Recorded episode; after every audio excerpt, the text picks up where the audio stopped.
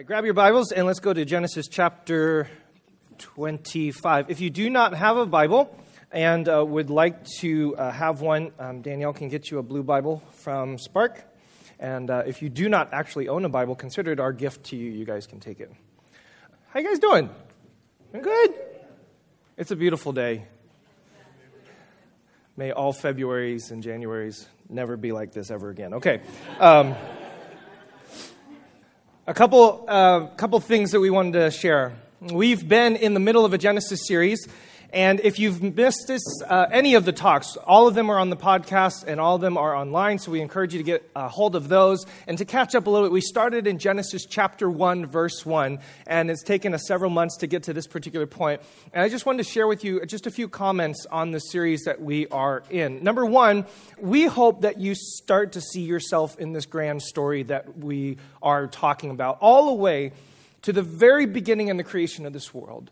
Your story right here is connected deeply to that story. And so we hope that this isn't just a study of a Bible study of things that happened long time ago. We hope that you start to see how the narratives and the lessons and the teachings are actually reflective in how you live your life today, about uh, how you exemplify your faith even to this day. So we hope that you start to see yourself in the story, as part of the story, as a critical character in this large story that God's been telling ever since the very beginning.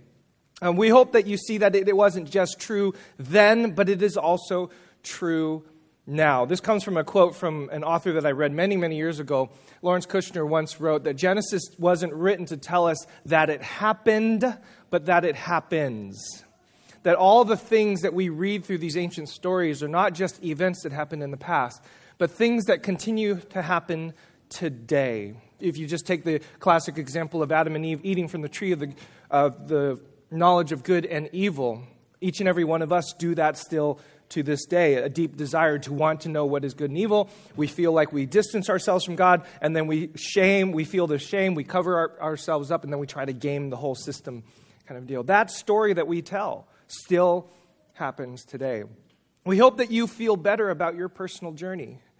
I hope that as you read the stories of these jacked up people that are our ancestors and our like fathers of the faith, and you go, can I can you believe he did that? It makes you feel better about your family and your crazy uncle and about how you did. I can't believe I did that. Yes, we can't believe you did that either. But guess what? All the way since the very beginning, people of God people who have been created in God's image have been doing wild and crazy, all sorts of things of adjectives I cannot name. And I hope that you feel better about your journey. We feel better about your story. That there is nothing in your story that surprises God or is outside of the ups and the downs and the ebbs and flows and of the good and the bad and the evil that happens in all of these stories. I mean, Genesis talks about how the entire earth was full of violence and Hamas and just all sorts of wickedness. Oh, so if I have that in my life, guess what? God can still use you as well. So we hope you feel better about yourself. A, it can be very good counseling, good therapy for you to read these stories and uh, see how those people have acted. And we hope that you also feel helped and encouraged along the way. That just as God reached in and redeemed those stories of those people, God is still once again reaching into your life and redeeming your life as well.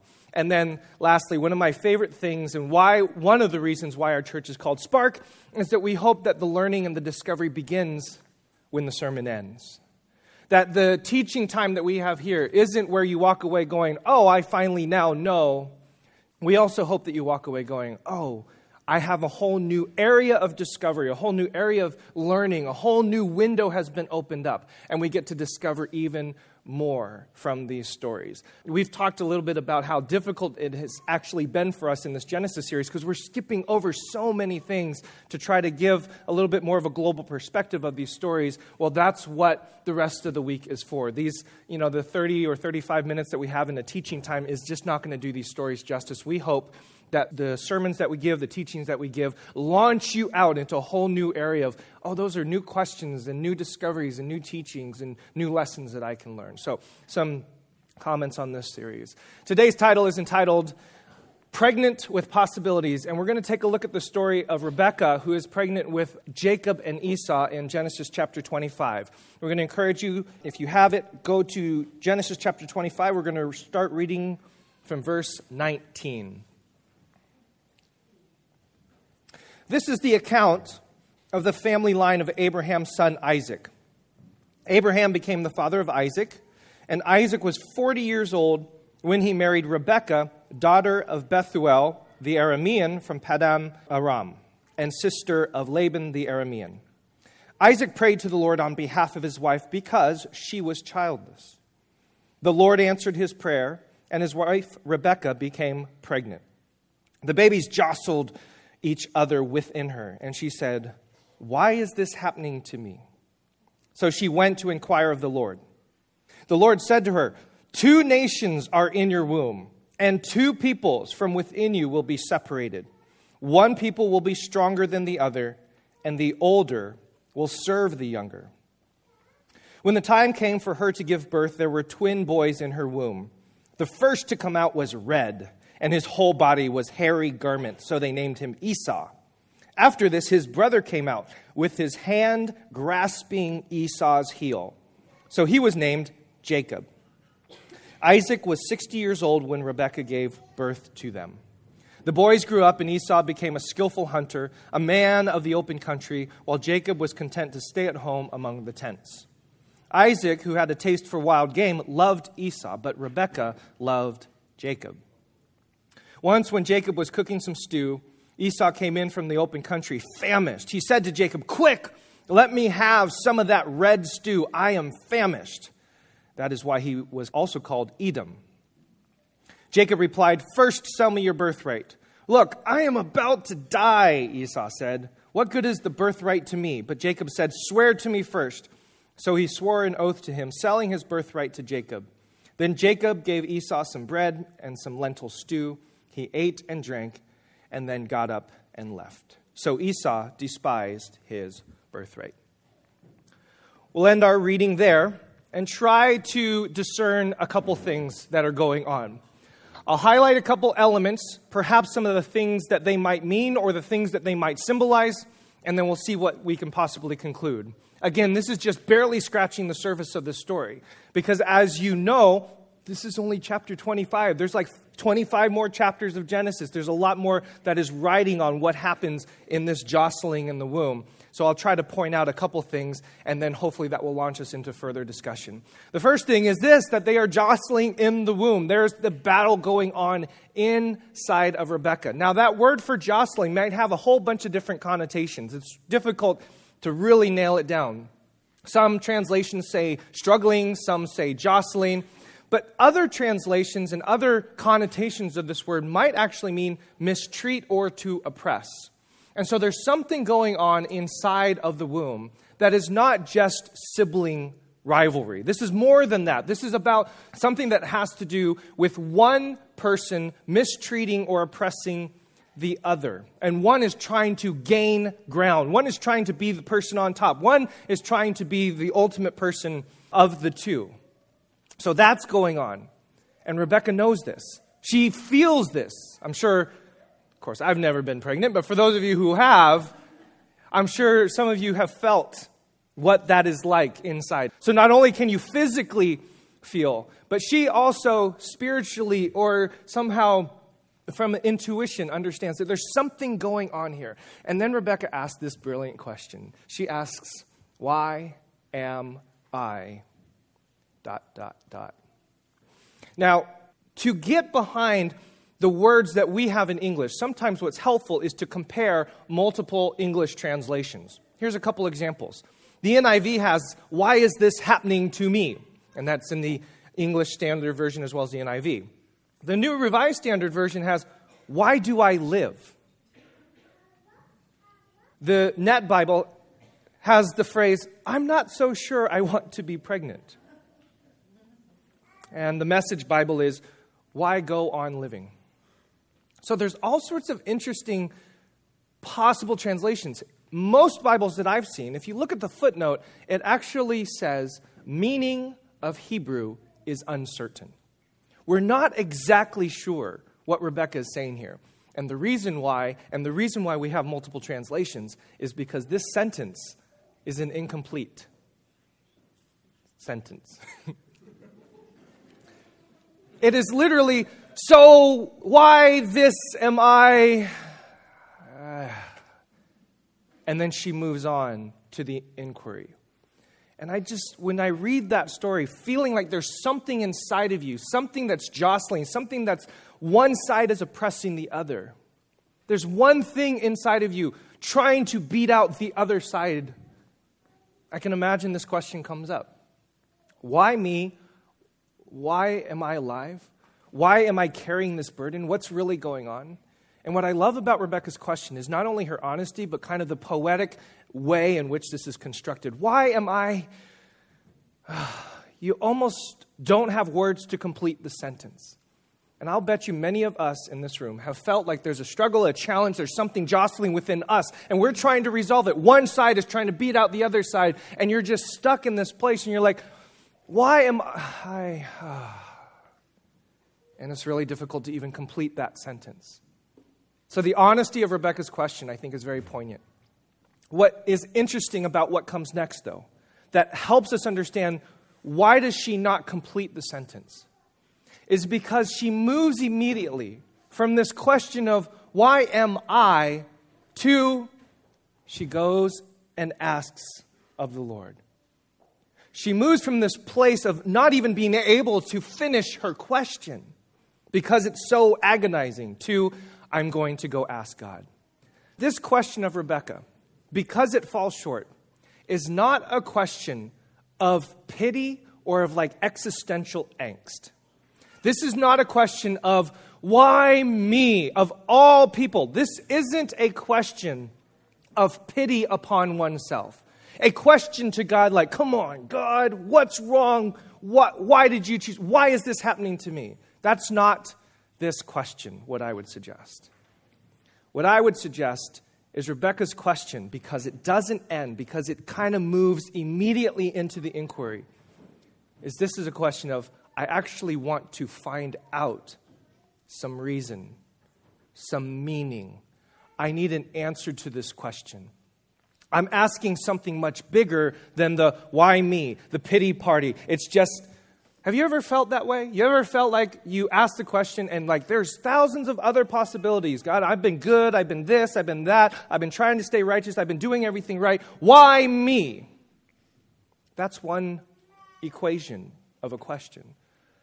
But the other equation of the question is I really actually want to find out meaning, purpose, strategy, God's intent God's potential redemption in whatever it is that I'm going through.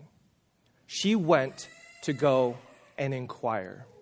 This isn't just a question of pity. Now, there are those moments in the Bible where it's like, why me? Job, I think, would be one of them. But what's neat about Rebecca's question is in this particular sense of, why am I?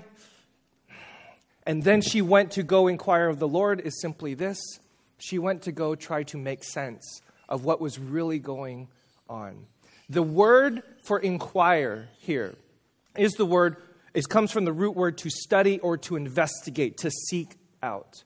And I would suggest to you that there's a lesson here. There is one kind of question, which is the self pity, existential crisis kind of a question. The question of, I'm so good, why is this thing happening to me? Why is this thing happening to me right now? But then there's the other question, which is why is this happening? What is going on? What could I possibly seek out? What could I investigate? Is there something here that I could take away? Is there meaning here? Is there purpose here? Is there something behind the thing that's going on that could possibly teach me something? And I would say that there is a very distinct difference between those two platforms of questions. And one of the things that I think is brilliant about this Rebecca question is it's not a demanding of God for an answer as to why this is happening to me. It's a seeking out, it's an inquiry. I want to investigate. Okay, what's really going on? And you're ready and willing to accept whatever you find in that study. In that inquiry. And I would suggest to you that if we just shifted our thinking, just that one little click, that one little shift, that might change radically how we think and how we relate to God. Rather than, God, why are you doing this to me? To, okay, God, what's going on? What's happening? Tell me. There's something here. There's things moving. There's things happening. What is that all about? Rebecca goes to inquire. She goes to try to make sense. She is seeking out meaning, purpose. She's investigating. And if we took on that kind of attitude with the things and the challenges that are going on in our life, I can imagine that could possibly radically change the answers that we seek out. If we just simply ask the pity question, I'm not so sure any answer is ever going to do. No matter what the answer or response is, it's still going to be, yeah, but why me? It's kind of like a three year old. Yeah, but why? Yeah, but why? Yeah, but why? Yeah, but why? Why? Why? Versus, okay, God, my heart is open. I'm seeking out. I'm inquiring. Teach me. What's going on here? What am I not getting? I want to find out. So she went to inquire. And this word inquire has the same kind of connotation the prophets and in the Greek mythology of seeking after an oracle. It's seeking after a divine word, a revelation. Okay, God, I want you. I don't just want an answer to kind of placate my inquiry. I really want to know what you have to say about this. So God says to her, There are two nations, two nations rumbling in your belly. The first is Jacob, the second is Esau. Jacob is a smooth character. Jacob's name, uh, a lot of people have uh, commented, I've even taught it myself, supplanter. He's kind of cunning. He's uh, that kind of a, kind of a guy. But if you read carefully, the scriptures talk about how he's a mild man. He's really complete. Uh, the word that is used in Hebrew might mean perfect. He's just exactly how he's supposed to be. And then he stays in camp. He's just chill. Doesn't need to go out. He's happy where he is. And the reason why he's happy where he is is because he's not easily moved necessarily by the flesh, by instinct, by impulse, by those kinds of things that well up within us, because his job ultimately is to be a protector. That's Jacob's job, or the meaning possibly behind his name. Now, Esau is a hairy man. And what's fascinating about Esau's name is he's called Esau because he's hairy, but the word construct means that he's a fully formed man, which I can only conclude means that any man who is hairy is a fully formed man. Which makes me a little insecure regarding certain ethnicities in this room. So, anyway, I don't know, uh, you know, especially since I've been growing this for the last two months. Um, so, Esau's name means hairy, and it means fully formed. He's also known as red, which kind of has this connotation of earthy. The word red comes from the same word that means ground. It's grunting, kind of brutish, almost boorish kind of a thing. And then he says, Give me some of that food to Jacob. The phraseology there is the exact same phraseology that you would use to feed an animal. And so, what's happening with Jacob and Esau, possibly one of the pictures, is Jacob is the, the mild mannered. He understands his place. He knows and understands where he's supposed to be. He is cunning, no doubt. We're going to get to those stories.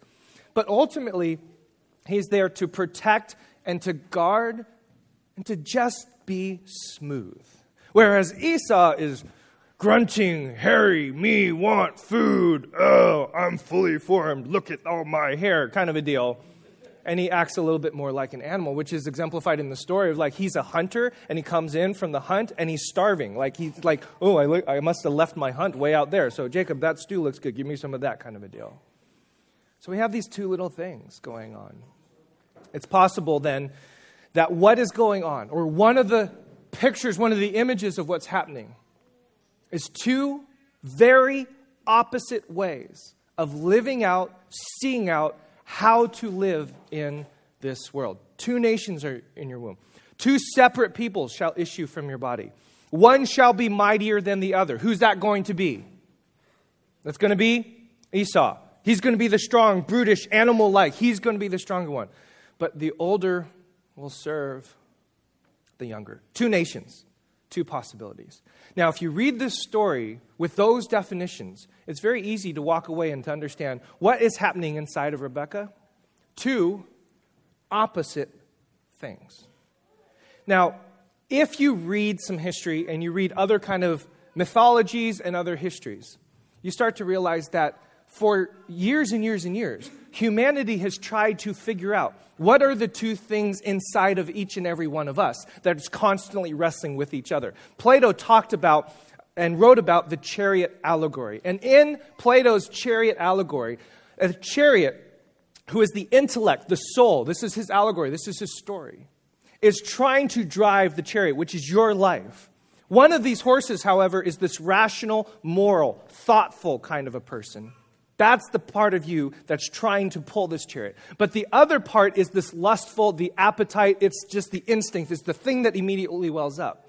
And even in Plato's construct of this chariot allegory, your life is being pulled by two completely different impulses, two completely different instincts, two very different ways of responding and reacting to this world. Could it possibly be that what is happening inside of Rebecca is a teaching or a lesson for us that inside of each and every one of us is something animalistic, is something brutish, is something very earthy, is something very impulsive, appetite.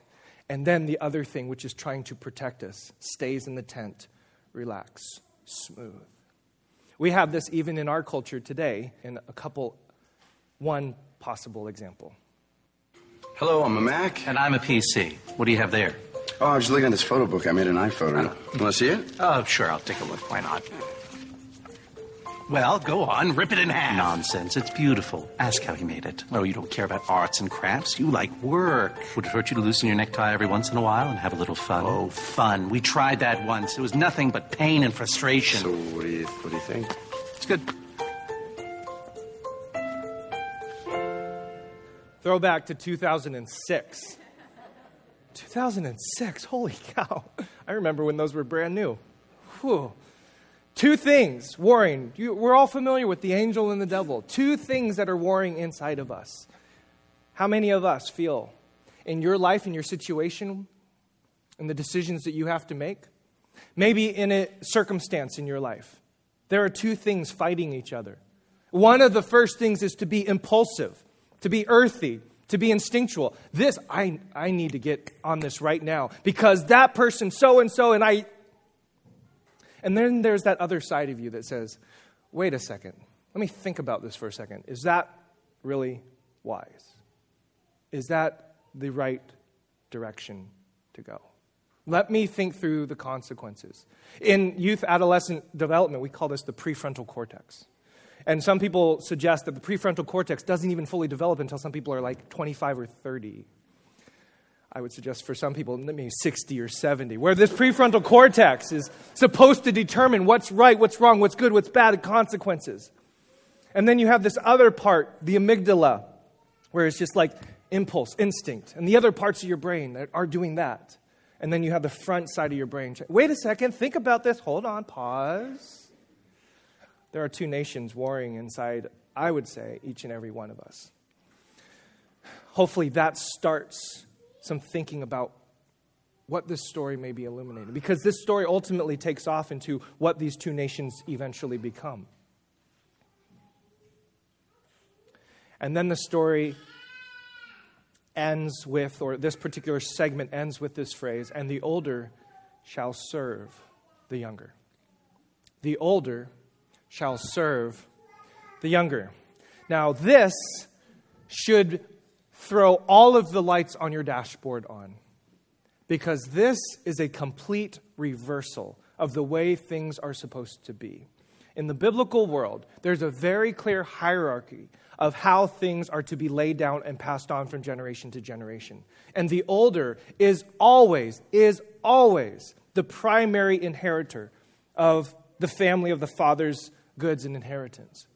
And so, for this phrase, the older shall serve the younger, to, for the younger to then usurp the older in this particular way is completely opposite of the way it's supposed to be. This is, in some ways, God flipping the script. Why is it that the younger is going to be on top rather than the older, because that's not the way it's supposed to be. Now, I apologize for the Legos. One more. Hang on. Part of what is.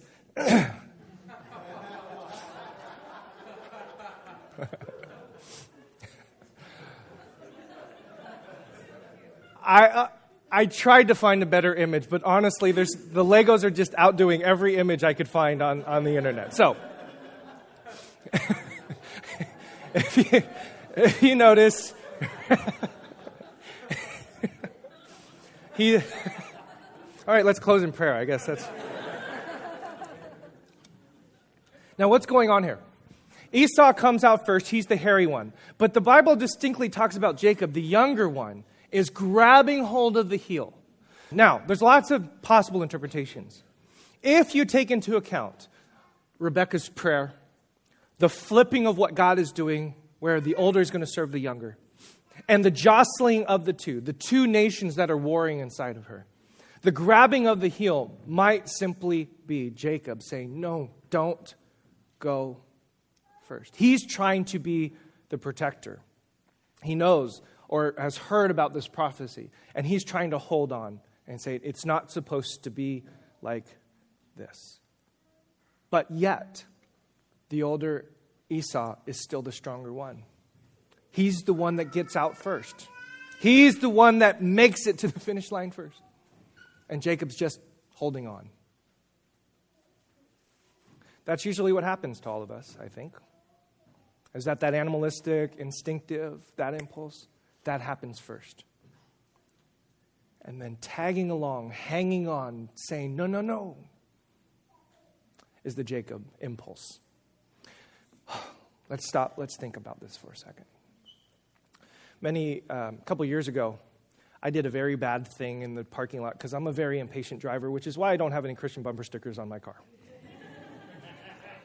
and there was somebody who was waiting for somebody to get out, but and I'm sorry, I'm going to confess, they, they were like parked in the middle of the lane. Rather than pulling over to the side, they were parked right in the middle so nobody else could get around. And I was, I was a bad boy and I was impatient. Knowing that my big Astro van could get by on one side perfectly fine, I decided to go and skim around this person. And our mirrors went like this. Some of you are like, you're an idiot. Um, so the mirrors went like this. And I was like, this is sweet because, you know, I, am a good driver. I'm a really good driver. what I didn't account for is that there was a curb on the right side. So that as the mirrors went like this, my right tire hit the curb and the right across her mirror. And this, and, and have you ever had that feeling where you go, you're an idiot. And I just felt so like, oh, okay. So I pull over, I pull forward, I park the car. And by the way, if you, this ever happens to you, just get out and apologize. This is your first kind of impulse. So I get out of the car, and I'm about ready to say, I am so sorry. And, and I just, it was my fault. I just need to own it, kind of a deal. She gets out of her car and she starts um, saying things that I'm not allowed to say. She calls me a donkey and decides to use the King James Version. Uh, and she is livid, as mad as heck as could be. Esau. First thing out of the gate. The thing that I want to say to you right now. Well, I was owning it. I apologized. It was totally my fault. I'm never going to do that ever again. I just apologized, apologized, apologized. I'm so, so sorry. Extremely, I'm, you know, I'm so sorry. I've got insurance. I'll pay for it, whatever kind of a deal. I, I'm inconvenienced your day, that and kind of a deal. So we're exchanging information. And in about five to seven minutes, she had a kid in the car, by the way. Her son, I can only presume, is probably about five or six years old.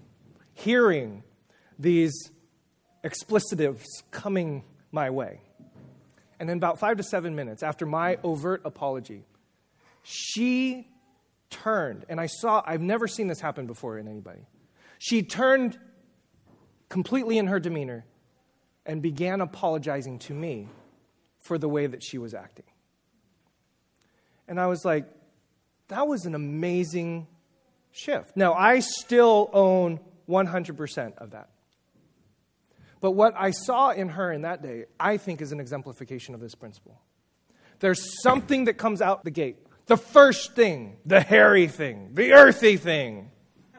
And what's hanging on, what's hanging on, is the other thing that is trying to protect, trying to stay in the tent, trying to be cool. And this is exemplified no better, I think, than in this story right here. They stole it from us. Sneaky little hobbitses. Wicked, twitzy, first. No, no, master. Yes, precious. First. They will cheat you, hurt you, lie. Master's my friend. You don't have any friends. Nobody likes you. Not listening. Not listening. You're a liar. And a thief. No. Murderer. It's Very scary, I know. Sorry. Go away. I hate you. I hate you. Where would you be without me? Ellen, Ellen, It was me. We survived because of me.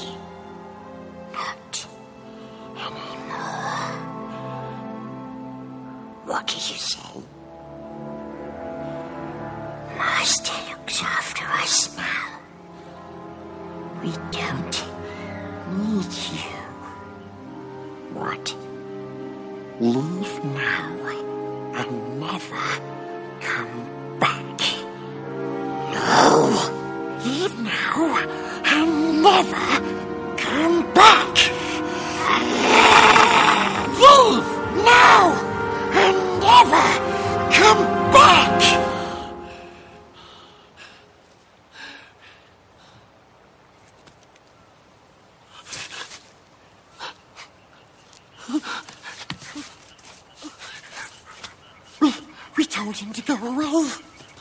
And away he goes, precious. Gone, gone, gone. Smeagol is free. And the older will serve the younger. Rebecca asked this question Why am I.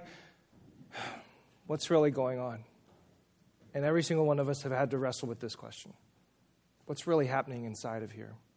Why am I even alive? Because I really, honestly, to have this inside of me might be a little bit too much. But wait a second. This isn't just about why me.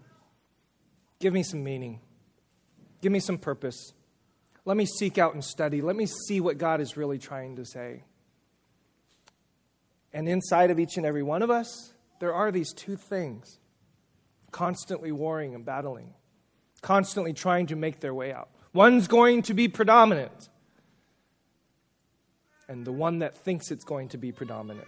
And I love the scene there from Lord of the Rings. Master now looks after us.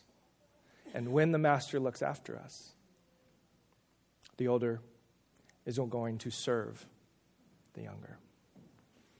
And those are the possibilities. That is what is possible inside of each and every one of you. That is what is possible in this church. That is what is possible in humanity. That is what is possible in these stories. And every single one of us have that opportunity. Not just a burden, an opportunity. One footnote. Some of you might question this message. Wonderful. We always love that. Because Jacob and Esau, later on in life, in their struggles, in their wrestling, do reconcile together. They come together later on in the story. We'll get there a couple chapters later. So I'll just plant that footnote in you. What does it mean for these two sides to come together? I'll just leave you with this footnote that I thought was poignant to that point. F. Scott Fitzgerald said The test of a first rate intelligence is the ability to hold two opposed ideas in mind at the same time and still retain the ability to function. And this is what's going to happen throughout the rest of biblical history. Two opposite things are going to wrestle with each other. So that is why I call this pregnant with possibilities. Let me close in a word of prayer. God, thank you for this church and for your word and these stories. And I pray that all of us would be empowered and encouraged by the possibilities that lie within each and every one of us. May our hearts and our souls be captivated once again by this flipping of the script that you do in all of us. And as you become more and more our master, as you become more and more our God, we will see more and more of the transformation of the two things within us, and that that older may ultimately serve the younger. And I pray this in your name. Amen.